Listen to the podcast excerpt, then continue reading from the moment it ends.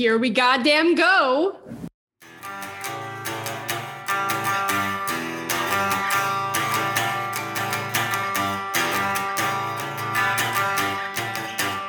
Welcome back to Check Displeased, the podcast where we hate our friends and make friends with our haters.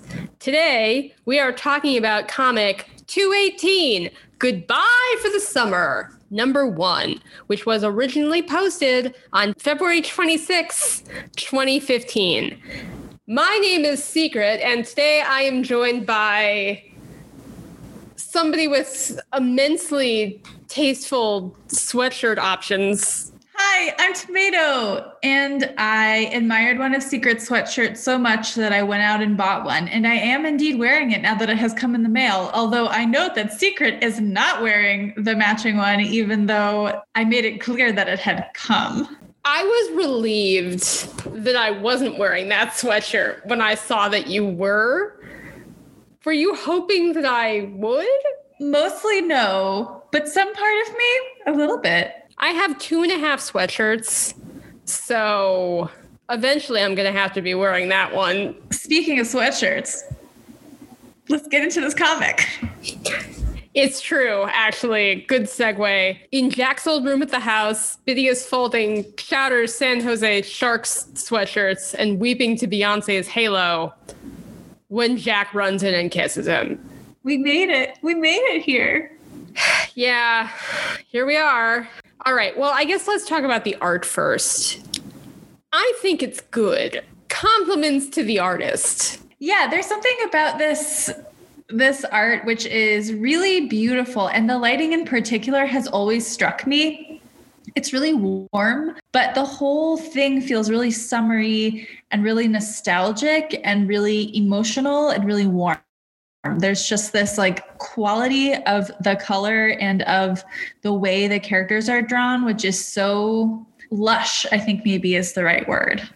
I mean, it is literally warm, like warm as a tone, as opposed to cool. So that's true. I think that's something that you're picking up here. Something else that's happening is that there's a huge amount of blue in this comic. Like Bitty's sweatshirt is blue, the walls of the room are blue. Much of this sweatshirt detritus that is all over the bed is blue. Jack is wearing blue pants and he has a blue tie and he has blue eyes, as you may have noticed. So it's a very, very blue comic. And in contrast to that, the trim and the furnishings in the room are all brown. They're all wood. But the way that Ngozi is interpreting the light hitting it is a sort of like mahogany, like warm red undertone. And it feels very much like afternoon light.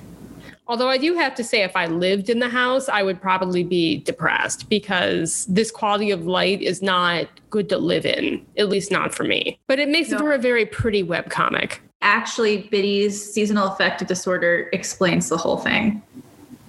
Maybe? Anyway you did some you did some research into the drawing process for this right? Well i think research is a really generous term but yeah um, in the back of the year two kickstarter book over pages over pages 200 to 204 Ngozi gets into a little bit of what's happening in this comic and the following comic and she also talks about how it was painted. This comic is a hybrid of digital and like traditional ink line work. There's traditional ink brushwork on bristol board and then that she scanned in against the um, backdrop, which is a digital backdrop. And in the Kickstarter volume, she writes about how she wanted the background to be like really sturdy and really stable. And she does make these really sturdy, really stable, really durable backgrounds. But then the quality of the lines of the figures here are like a little more fluid, a little more loose, a little more animated. And I think the contrast, even though it's really, really, really subtle, does create this like popping off the screen kind of vibrancy that puts a lot of life into the characters. Sometimes the concept in like art writing is called the hand of the artist where you can sort of either plainly see or perceive that there is a living person who physically created what you're looking at. And I would say that these strips and several of the panels that kind of populate the year to like end sequence that we've been looking at over the past couple episodes really have that quality. Like, look at the movement in Jack's tie, sort of walking up to Bitty. And Bitty is saying, Oh my goodness. You can just feel like these are two sort of like people like moving toward each other. And I think that's the physical drawing quality layered on top of the background, which does seem stable, but it almost sort of like fades away. But there is something different about the way that a pen puts ink into border paper than the way that a digital version of the same kind of pen will change widths depending on how, you know, hard you press it into a tablet or whatever. Like there is something a little more irregular or a little less predictable about it. And I think you can just feel that not only in the way things are drawn in this like slightly looser style, but also even if you look at the thickness of lines making up Jack and Bitty's hair, the the sort of way that Bitty looks surprised as they kiss and then kind of like leans into Jack, there's like something about that which feels really tender. And I think it's because it feels a little less algorithmic or something than the really sturdy lines in the background. She said she did some digital editing or digital touching up after she scanned it in, which I guess means that whatever sort of line variance or physical sensation of like the figural drawings that remains is something that she sort of intentionally left in. But if you have the copy of the the year two Kickstarter book, flip to the end of it and you can see some of the like board drawings that she scanned in to create these strips. Also, in that panel I was describing where, where Jack is walking up to Bitty, I never noticed before this reading, but um, Chowder has already put a San Jose Sharks poster up on the bookcase in that room. So, speaking of Chowder, what is Bitty doing when Jack comes into the room? Like, why is he doing this? What is Okay, okay, okay, okay, okay. He's folding Chowder's clothes. But why? I don't understand. I it took me, I can't tell you how many times I had read this comic before I realized it was Chowder's clothing. Like I was always just like, what is he doing? I don't know. He's packing, whatever. I'm not going to think about it because I was so distracted by the emotional content of the rest of the strip. But now I've read this comic thousands of times. So when I went back to look at it, I don't know, a couple years ago, I was like, wait a second. Why are those Chowder's clothing? Jack has just moved out of the house. There's extras about Jack at the house while he and Bitty are getting ready to like go to graduation asking Bitty for help picking out what kind of tie he's going to wear. And then in the last comic, Bitty said that he was walking over from the house to the ceremony, like with Jack and George and Jack's parents. Maybe we shouldn't be examining this this closely, but basically, Jack has like just moved out, and then pretty much like during the graduation ceremony, Chowder has moved in.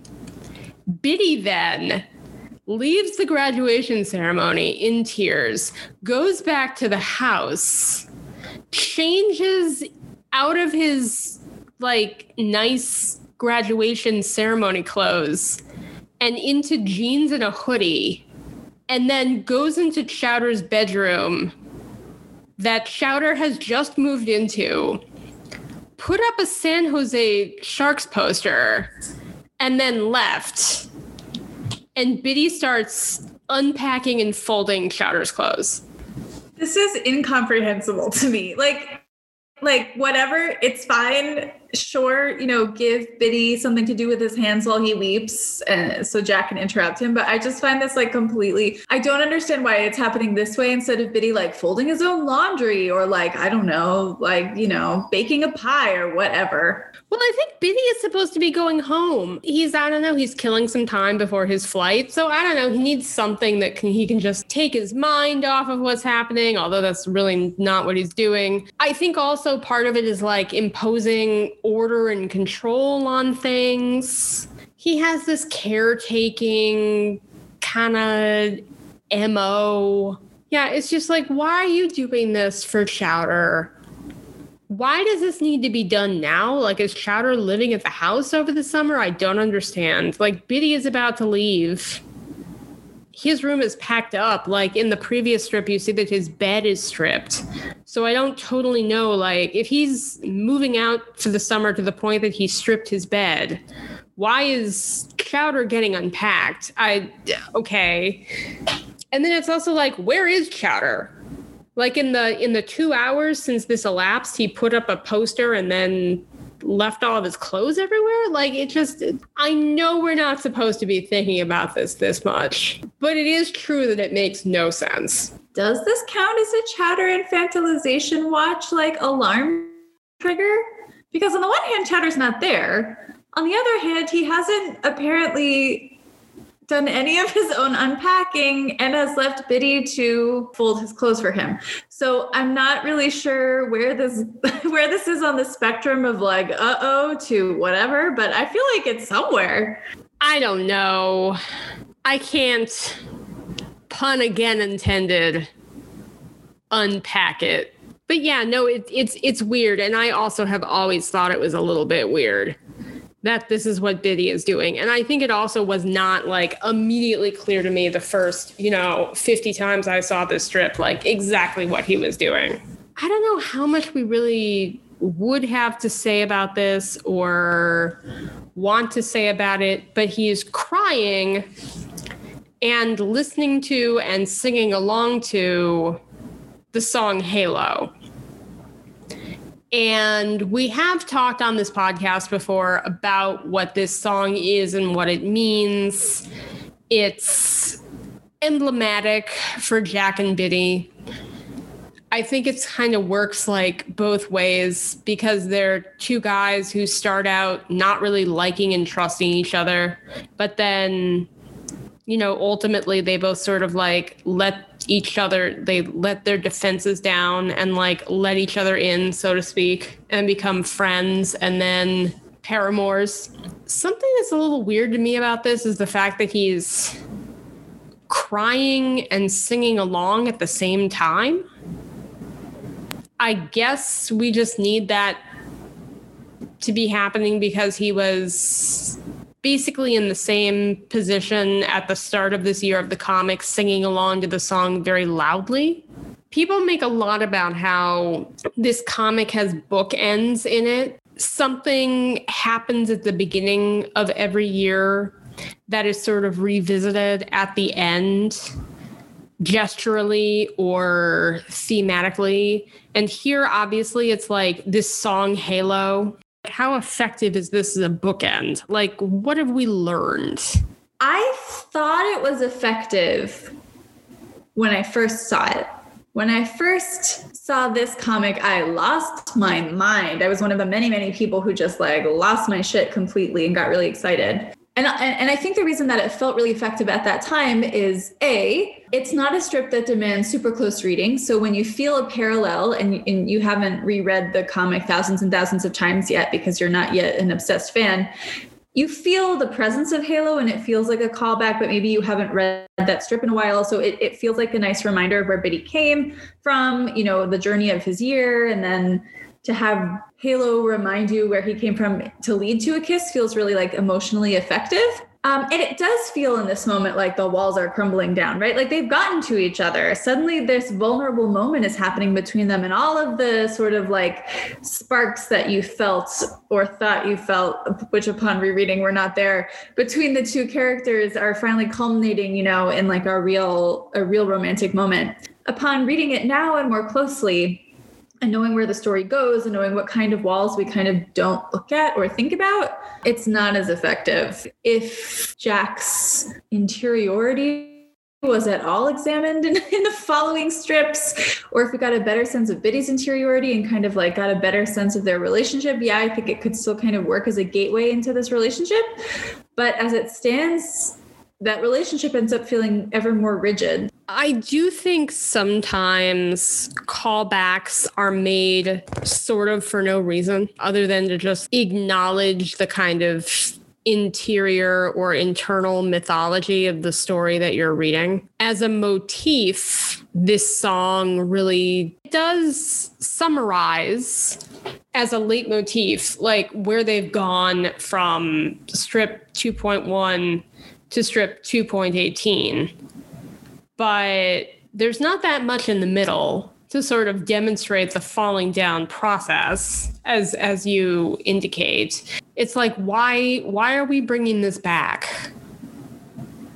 He's standing in the room adjacent to the bathroom where he was at the beginning of the year when Jack yelled at him for being annoying and I guess Jack is barging in on him again, singing Halo and like interrupting him and pulling him out of whatever it is that he's doing. There's something happening here where the writing is not about the writing.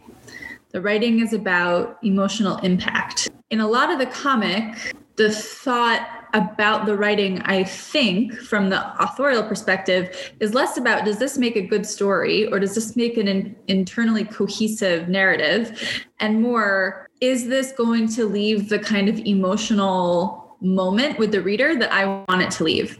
And I think in this moment, the callback you know, thematically, yeah, it doesn't really do that much beyond remind you, like, oh, Jack Zimmermann keeps his mother's clothing and dresses in it every night. You know, there's that element of memory, but I think also because in the fandom, right, and because the kind of people who are reading this comic and who are really devoted to it have built up this like relationship with that song, I think the song now is more doing work to like press on the emotional memory centers of the readers than to do any sort of like narrative work which which by the way is like not a bad way to write a story that has an emotional impact. I tend to think stories are more effective when that impact and narrative impact are considered together but whatever. I think that's what it's doing. It's like serving this kind of like yeah interactive emotional center purpose rather than any kind of like deep narrative meaning other than like okay yeah they kissed so clearly their walls have tumbled down. You also wanted to know okay so we've sort of figured out what bitty's doing. Sort of. He's crying and folding clothing and singing. Sure. What's Jack doing? Oh, God. Jack is being very impulsive. The narrative around Jack Zimmermann, that's the paratext, let's say, is that he can only do things at 0% or 110%. And I believe we're meant to feel that this is a good thing. He's passionate and he really cares about the things he really cares about. But I would posit that this is not a healthy way to live.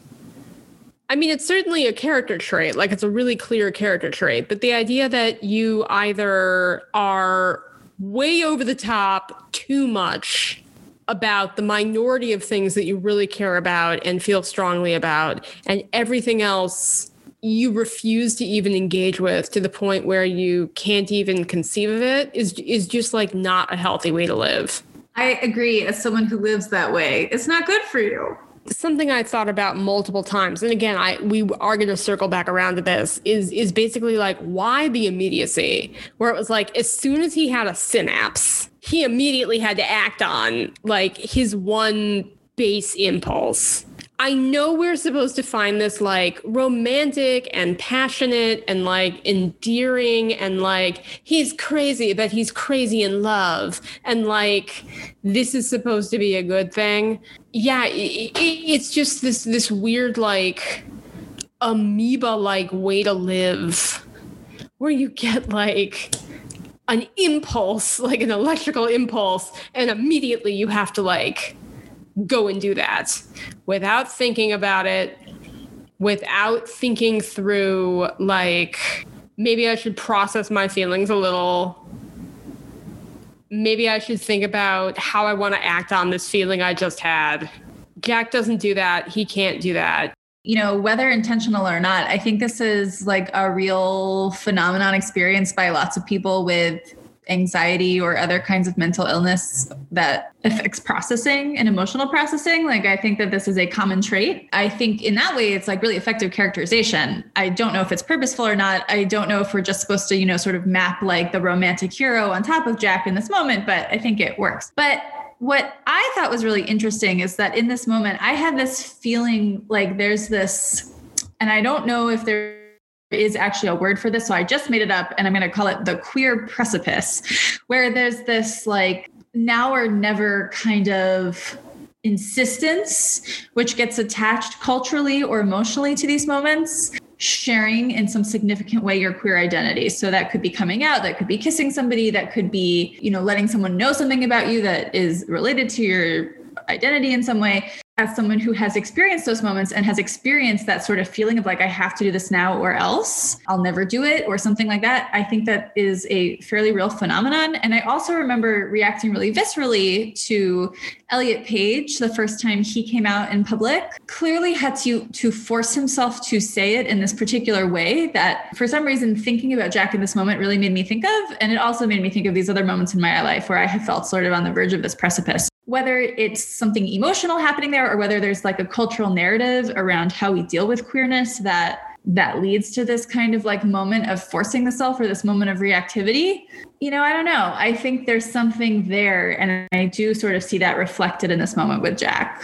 So i think that's very interesting because it stands in contrast to the way that I have kind of been taught to think about, I don't know, queer lives, there's this idea that is called like queer time or queer temporality, which basically posits that so, all of the markers of sort of like the human life progressing through its own chronology are things that like queer people typically have not experienced in the same way. I think if you're really into Jack and Bitty and you're really into the project of Check Please, then you think that the acceleration with which this is happening is a good thing because it's basically saying, I'm rejecting this idea that queer people can't have this ugh god the word is like chrononormativity but what an awful word. I think that's what like a what like a zimbitsy like you know yay check please attitude toward the acceleration that Jack seems to be on would be. On the other hand, there's how I kind of feel about it, which is just like, why are you fucking like rushing into this? Like, step back for just a second and like think about it. I guess I can't say Bitty's not going anywhere because he's about to go to Georgia, but like, they're both going to be living within 40 minutes of each other for at least the next two years. Bitty doesn't date people. And there's no real reason why this all has to elapse immediately. I'm going to revise my fake definition of a concept that doesn't exist, the queer precipice, by saying that I think coming out or sort of revealing an aspect of identity is is an important part of the queer precipice. And I think the reason is it's an attempt to realign with uh, the horrible word that you said, chrononormativity or something. There's like this sense of like by revealing this thing about myself, I will be able to connect to a broader thing. And then usually what happens is like rejection in my in my experience of like you know trying to figure out how to um talk about this like like usually you have to push yourself to come out or something because you're in a situation that is going to be stressful at least in my experience. And so even if you don't get rejection in that moment there is this eventual rejection by society or or something right? It's this like forcing oneself into a time or into a, a mode which is like not necessarily actually going to be receptive thinking about Jack sort of rushing in this moment and feeling like the compulsion to act. Check Please treats this pushing oneself into a normative mode or into a some sort of model of mainstream like success or something as actualization and so the faster like as soon as he has the realization that he can do this thing or can feel this thing it is like the morally correct I don't know morally correct. It is the like appropriate response to actualize by acting on it because it is the next step in their romance and that is like and, and, it, and it gives Bitty what he wants, which again, like we know is a thesis of the comic because Ngozi has said it. Bitty gets what he wants. And I also wish he didn't feel it. It makes me feel weird. Do we think that the comic is, or the, let's say, the, the creator of the comic is thinking about these things in this way? Absolutely not. I think that she is drawing a cute romance comic following romance tropes and was probably not thinking deeply about where those tropes came from or how they might be adapted or not adapted for this particular couple of people. So, what do we think that uh, this comic is actually doing? It's not talking about chrononormativity, I don't think. Not sure it's interested in that. At least not on purpose. Well, we're all a little interested in chrononormativity, tomato, admit it. Since the pandemic started and time stopped, I'm fascinated by chrononormativity and I think about it every day. Uh, so I have this kind of like insane theory about what's happening here. And I'm going to ask you all to go with me on a brief journey. You may have uh, heard me talk about French theorists before because unfortunately I have a personality problem and I just like think about them all the time.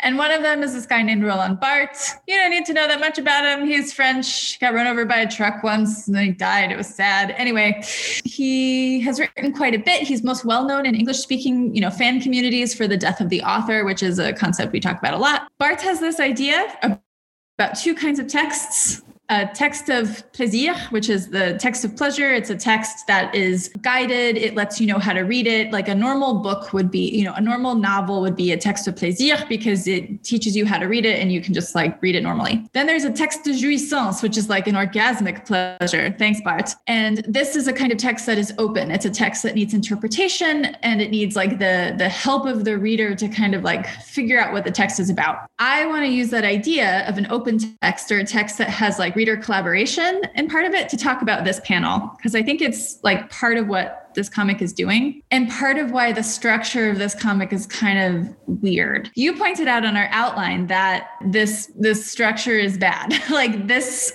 panel is essentially the climax of the entire comic and I agree. Part of the problem of check please and part of the problem of how the structure is not so effective after this moment has to do with how this moment happens. Because the whole comic up until this point has been a series of romance tropes, right? And we all know it's going to be fulfilled and we all know how it's going to be fulfilled because Ngozi keeps telling us it's going to be fulfilled in this pretty predictable way. If you fulfill things in a predictable way in the middle of a story and you don't question it afterwards or you don't examine it afterwards, you just kind of keep going with those tropes, it tends to not be that satisfying, at least for a certain kind of reader, because readers will tend to start asking questions that the trope is not actually rigorous enough to handle. People are going to start asking, well, how do they like each other? Why do they like each other? Like, what's happening here? And some readers will be fine. They'll just go on reading passively and not really feel that invitation to interpret. But lots of fans, particularly in this very paratextual heavy text are really interested in the text and are actively interpreting like their interpretation is part of how they read. And so when you fulfill a trope for that kind of reader and then don't do anything with it after they're going to start to get a little dissatisfied so, to very briefly kind of talk about why I think this is happening, tropes are kind of open text. Um, when we read fanfic and there are certain tropes, like tropes get defined collaboratively as part of a community, and then they're reiterated and reiterated and reiterated with that community. They're explored within that community, and then, then they come to mean something within that community. There was only one bed doesn't mean anything if you're not in fandom or romance, but if you are, it all of a sudden becomes imbued with meaning. Because of this comic's use of tropes, the comic is inviting readers into the text in a way that is collaborative because the reason that Bitty and Jack's romance works, especially which we see now having gone through the comic and being like, oh yeah, like are they in love? It doesn't seem like there's a lot of like work being done on the page to show that. The reason we all agree they're in love is that we recognize the roles that they're playing within their romance trope and therefore we all agree that they're in love. So now they're in love. So then when the trope ends and isn't replaced effectively by either another trope or examination of the first trope, readers who have become really invested in the text and who have started like making fan work or have started becoming active interpreters as opposed to sort of passive receivers end up not having anything to collaborate on. Because some readers like i said will like pass go back to passively reading the comic. They're not going to be active interpreters. They're just going to be like okay i accept what the comic gives me and it's cool. But other readers are not going to be able to do that particularly since reader involvement has also drastically changed because the Twitter has just been shut down and won't be turned on again. So this like very important role of reader interactivity has suddenly been denied both through the fulfillment of this trope and through the shutting down of like paratext and Askawelli's and the Twitter and so on, that readers actually really had like real agency in the text. It's a bad structure both because like, yeah, why would you put the climax in the middle of the story before everything's done? Which to me indicates that in fact this wasn't meant to be the climax of the story and ended up that way for reasons that I'm sure we'll look at as we go through year three. This moment and the way that it ends up acting as kind of like a linchpin for the whole comic is indicative of one of the ways that the comic begins to fail its readers or i don't want to say fail but begins to like start to reap the consequences of the interpretive act of reading that it was inviting from a certain kind of reader. And when people start to get dissatisfied, I think the comic ends up being very displeased at having too active a readership. This moment is collaborative. The only reason, yeah, the only reason that we think Bitty and Jack are in love is because we recognize the tropes they're acting. This sense that Jack and Bitty have a romance happening off screen, which I think is something that Ngozi plays up. I think that's totally connected to the fact of an interpretive readership or like inviting a certain kind of interpretive readership because having an interpretive readership means you as the author have to do less of a certain kind of work, which is not a bad thing at all. That's like something I'm really interested in in terms of writing. Yeah, I mean, put a pin in it, but I I think there's something happening there, collaborative storytelling that I don't think Ngozi now would admit to. Maybe, maybe admit to is the wrong word. That's too strong, but I don't think Ngozi either did deliberately or like would talk about as a deliberate choice. I mean, in some senses, this particular strip is like the height. It, it really is the climax of the story. It's the emotional crest of the whole thing. It also breaks a lot of the tension in a way that is never able to be recaptured, at least for me, through the rest of the story.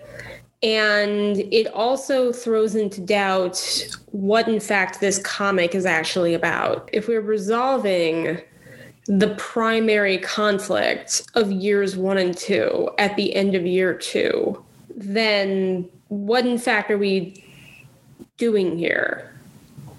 We're just following the rest of Bitty's college career. The comic keeps introducing little potential tension raisers. The problem is that it doesn't treat any of them with the same depth and length that it treats Jack and Bitty. None of those, well, we'll see as we go, but I suspect that none of them attempt to have the same kind of like sustained tension. And that's one of the problems. And Ngozi doesn't like reintroduce us to how to read the script, how to read the comic in this new world where the original tension has broken. Jack and Bitty's kiss, which for some reason I feel slightly bananas about. And I am sure we'll have more to talk about it next time too. There's no need to beat a dead horse here. We know that Jack is tall, dark, and handsome, and Bitty is a blonde twink, and they're in love, or at least they're making out, or kissing. Uh, is this making out? Something about this kiss really freaks me out. and I'm not totally sure what it is.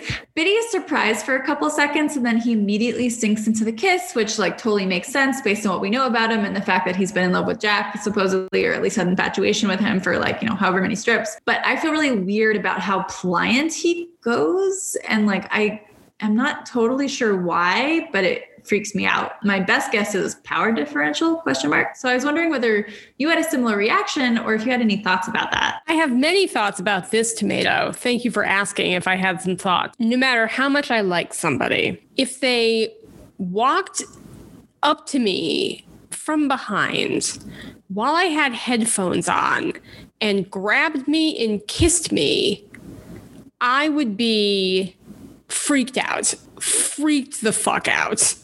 Somebody walked up to me if I was wearing headphones in the middle of folding clothes and I thought I was alone.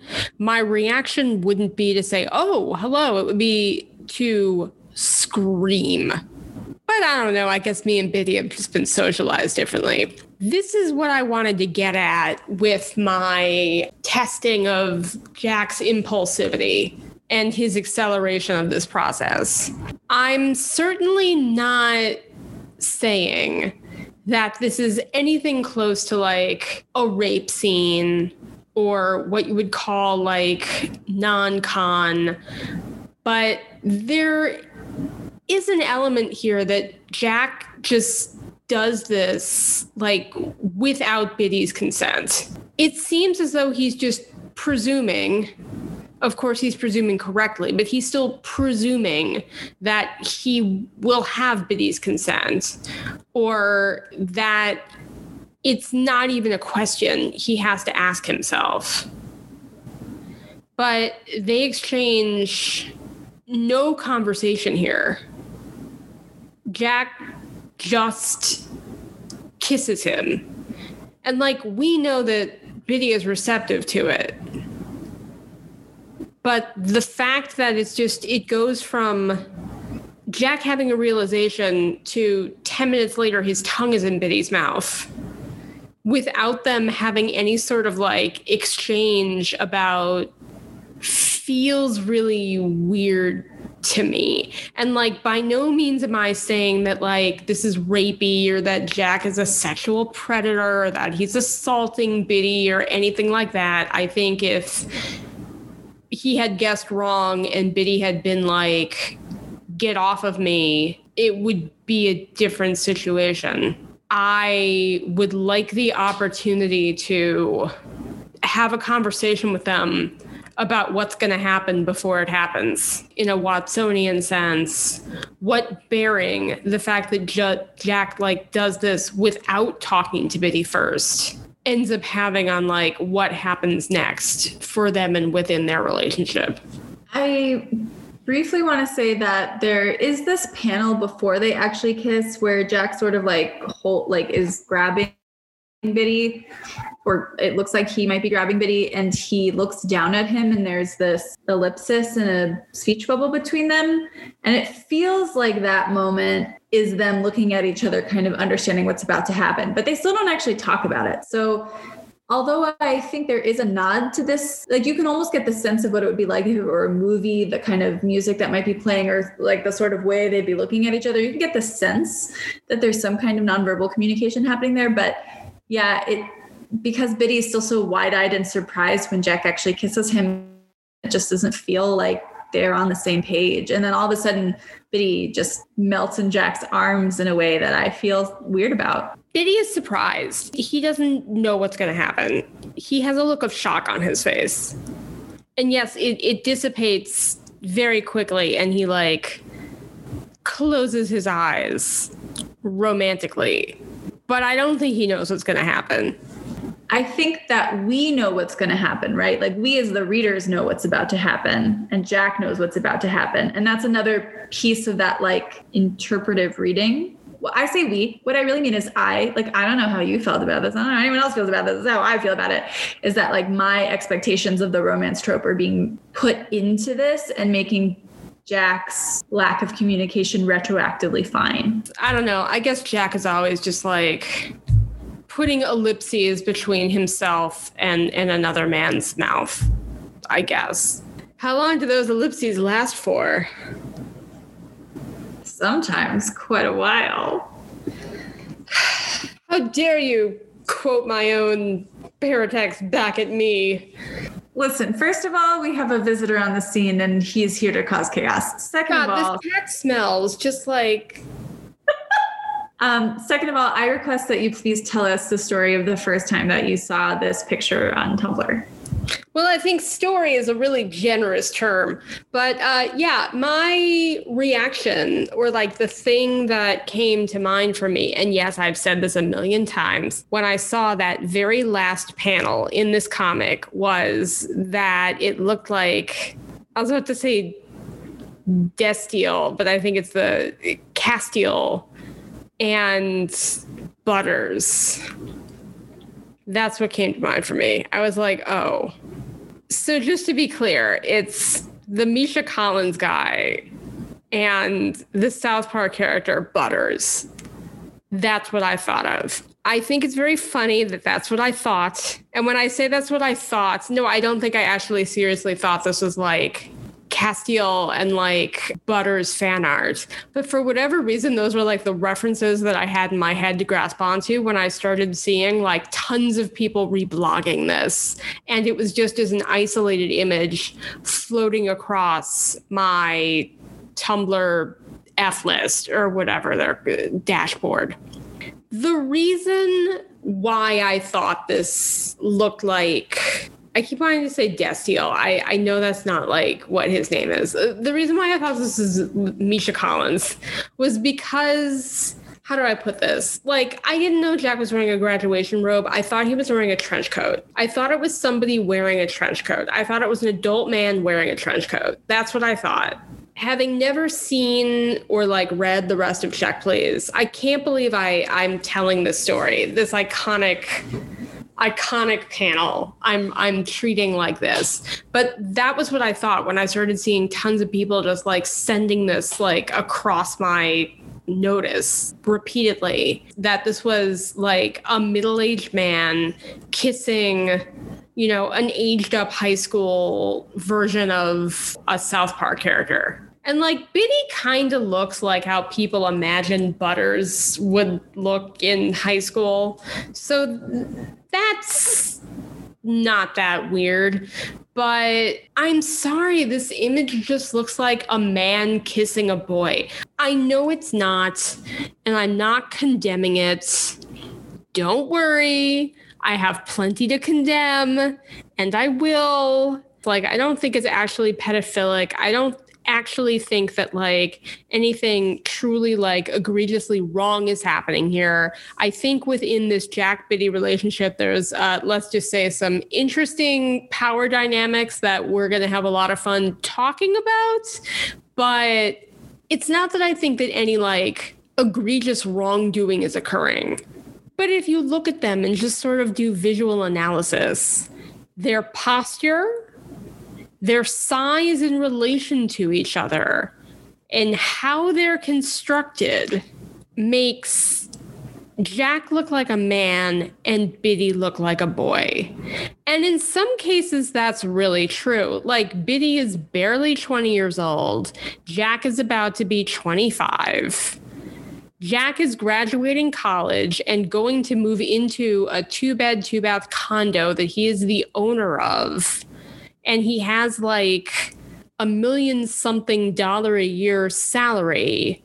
And Bitty is living in a frat house where there aren't even lampshades. I guess when Jack moved out, he took the lampshade. So, in a lot of senses, it is a man and a boy just like look at Jack. He's in a collared shirt, brown shoes, which makes me feel crazy, but you know what? I guess he has to do what he has to do. And a tie, and his hair is slicked back. I know it's come undone a little bit, but his hair is like greased back. And his entire face and body is lots and lots of angles. His hand is the size of Bitty's entire face, and his wide stance is enveloping Bitty entirely. Bitty is effectively subsumed by Jack's figure. Bitty's posture is a bit more of a sort of like S curve. He is, I don't know, almost being consumed by Jack. You can really see why this is the feeling that I get that it's like a man and a boy and one of the figures is in control and one of the figure is allowing himself to be controlled. Legally it's totally above board. Bitty is clearly into it. He has a crush on this guy. He obviously wants this. So i'm not saying it's like cancel check please or anything like that.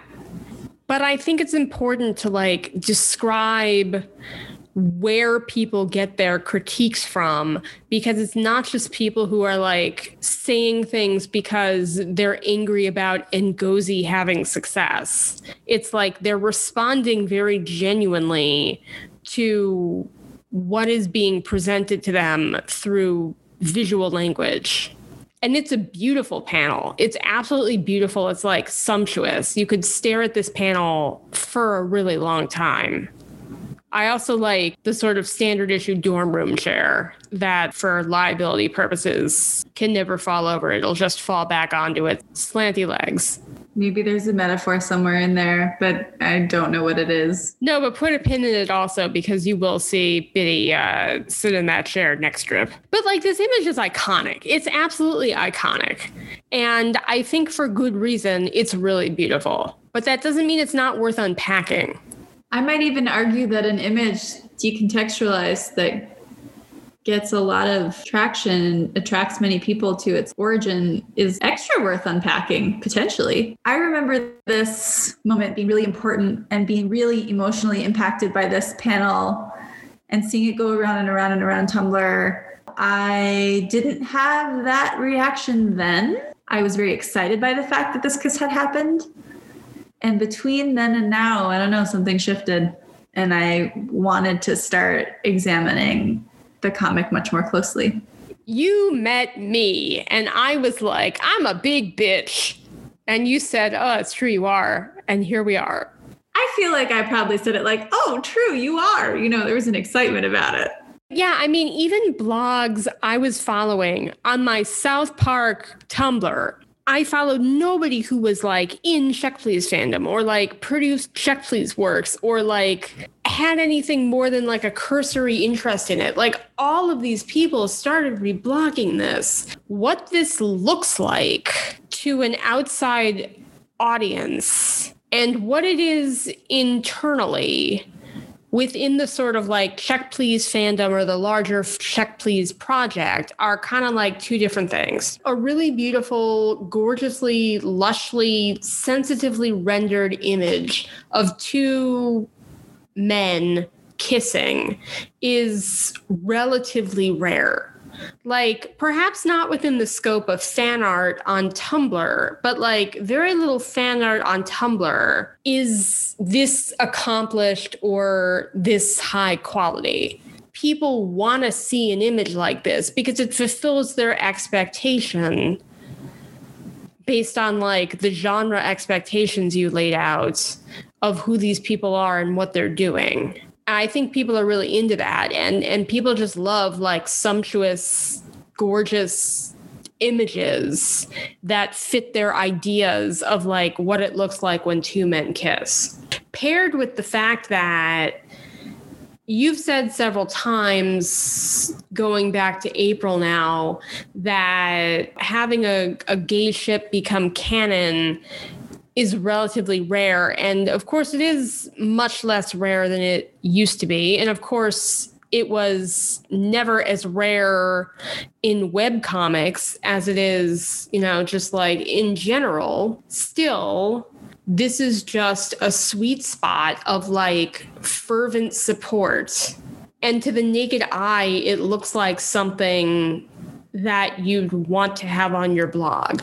Now, what I will say is this is sort of in contrast to what Ngozi has been saying and what's been happening within the Check Please fandom up to this point, which is that Jack and Bitty are gonna kiss. Like, she's not ever been reticent about telling people that maybe people in Check Please fandom were unsure about when it would happen, but the fact that this would happen was never a mystery. And she's also been pushing like shippy art at her fan friends, her sort of like fan slash friends the whole time, pretty much. And I think like Huddle 1 and perhaps also Huddle 2 were already available. So it's not like there's nowhere, it's not like nobody's ever seen a picture of Jack and Bitty kissing before. But within the main text of the comic, this, as I recall, still felt extremely exciting, even though we knew it was going to happen, for the same reason that the fulfillment of a trope is really exciting. Like it feels really good to read narrative cues and then have those cues pay off in the way that you want them to pay off. This is the kind of text that Barthes would call a text of pleasure, meaning uh, the text has taught you how to read it. This trope taught you how to read it, and now it's being fulfilled. It's like this kind of unctuous pleasure of like everything you hoped would happen happened. There's not. It's purely sweet. There's nothing sour about it. There's like something just like wonderful about that feeling, especially in community with other people. That's part of what fandom's about. As far as the broader context of Tumblr at this time, I don't know, of course, what everyone was doing on Tumblr. I certainly was not on South Park Tumblr, but in my circles, a lot of people had in the past couple of years been deeply disappointed by several things. Sherlock series, whatever, the series that like everyone hated, or whether it was Captain America Civil War, and then hockey fandom, which I was adjacent to through friendship at that time, relatively recently upset because of allegations against one of the most popular, you know, players that people wrote about. So I think this also happened to hit a spot in hockey fandom, some of whom had already been reading the comic and some of whom were just adjacent to it, where like a lot of people in that community were looking for something to sort of shift their attentions into. And I think that this image took off among disappointed fans as well for that reason.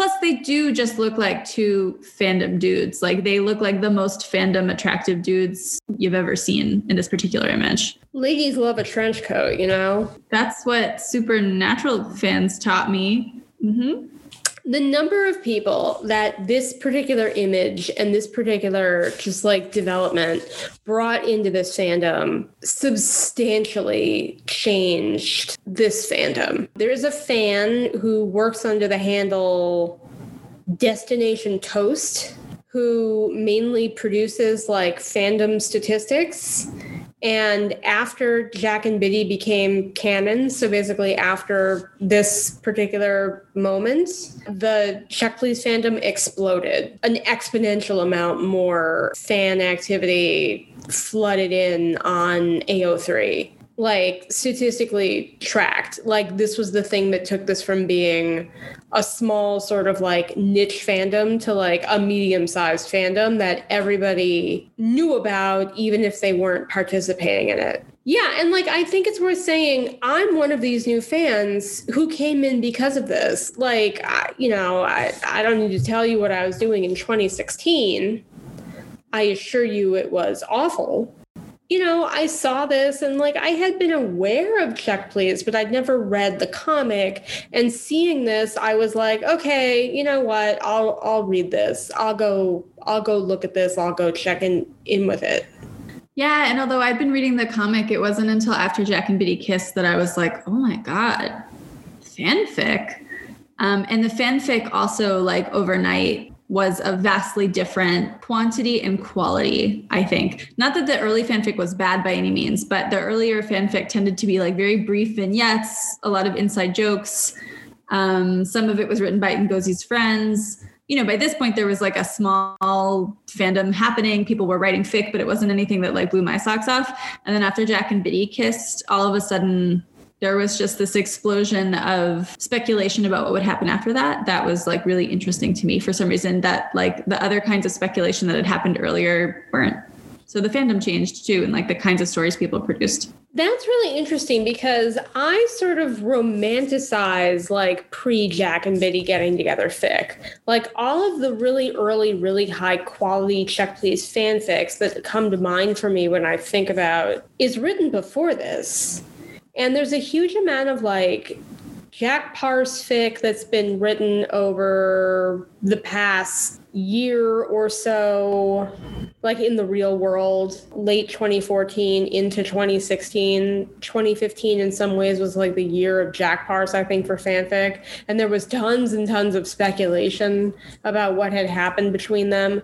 And then there were also a lot of fanfics that really plumbed the depths of like, Jack's anxiety and his mental illness and his addiction problems. And there was a lot of speculation on what had happened to him and how was he going to go forward from that. And there was also, I think, a lot of speculation about what was going to happen to him. I think the presumption um, on the part of a lot of check please writers was that okay jack and bitty are going to have a really hard time getting together because jack is going to go into the nhl he can't be out how is Bitty going to cope with that? Will Bitty cope with that? I think there were a lot of open questions about what a Jack Bitty relationship would look like. And until they got together in the comic, people really speculated hardcore. And you get all of these sort of like classic check please fanfics that have all of these imaginings of what this moment is going to be like. And most of them presume that it's not going to be a sweeping romantic gesture like this, that it's going to be like painful and hard, even if ultimately worth it. Because Jack is a closeted gay drug addict who's going into one of the most notoriously homophobic industries he could possibly go into. So, how on earth could this possibly ever happen, let alone work? And I have this idea of Check Please fanfic pre this moment as really investigating that. Whereas it's after this that, like, the project of Jack and Bitty fanfic turns into essentially like replicating this moment instead of speculating on what a moment like this would be like. That might be more true than my memory because I, now that you're saying that, I'm thinking, oh, maybe that is the case. Maybe it's just that I wasn't that interested in what I saw. And so I discovered all that really great fic, you know, after the fact and like wasn't really thinking about the timeline during which it was written. And I know we've talked about this before. Oh, and I should say my relationship to fandom and fanfic now is pretty different than it was when I got into Check Please fanfic. Like I was much less of a careful reader and I had a I enjoyed writing fanfic, but I had a different relationship to like the commentary that fanfic offers on canon and so on. I think I have like a more sophisticated relationship to fanfic now. Take that with a grain of salt too. Like maybe I just wasn't finding the fanfic I was interested in, but I don't know. There was there was something about this moment that sparked my interest in the fandom in a way that it hadn't been before. And I did read all of those really long classic, like Adrilka's fic. I forget the name of, you know, all of those fics. Maybe I'm waking up. I feel like for whatever reason, none of that stuff was like that exciting to me until all of a sudden this moment like clicked for me that all of that stuff was worth exploring. And then it took me a while to find the stuff I was really interested in. Shortly after this, it felt like, yeah, things became this sort of like happy ending, happy ending, happy ending, which I wasn't that into. Well, that's okay. I can't believe Jack and Bitty did the thing. What? I mean, I guess I didn't want to spoil you, but I feel like I strongly implied it every step of the way that Jack would kiss Bitty and Bitty would get to touch Jack's butt. TBA, TBD, etc. Well, it's happened. Hurrah! When? Oh, when will Bitty touch Jack's butt? That's my question. Well, never, Tomato. He never will. I choose to believe that to this day they're married and Bitty has never touched his butt. Does hitting count as touching?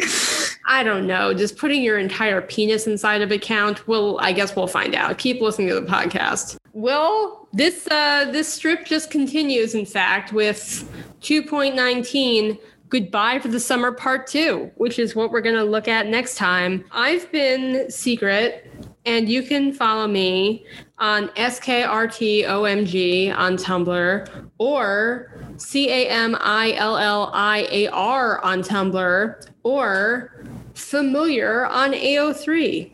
And I'm Tomato, and you can find me at tomatorights.tumblr.com or on AO3 at tomato underscore greens.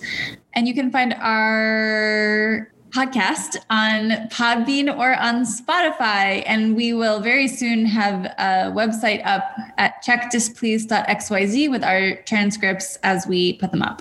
I'll see you next time. Ready for more kissing? I love when a man kisses a boy, you know? I prefer when a boy kisses a man. You know, I retract my previous statement and align my vote with yours. On that note, have a good night. All right. Bye bye. Bye.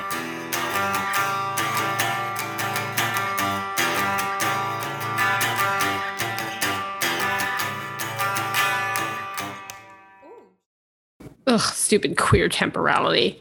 Check This Pleased is written, recorded, and produced by Secret and Tomato. Our theme music is by Tomato, and our art is by Nahangan.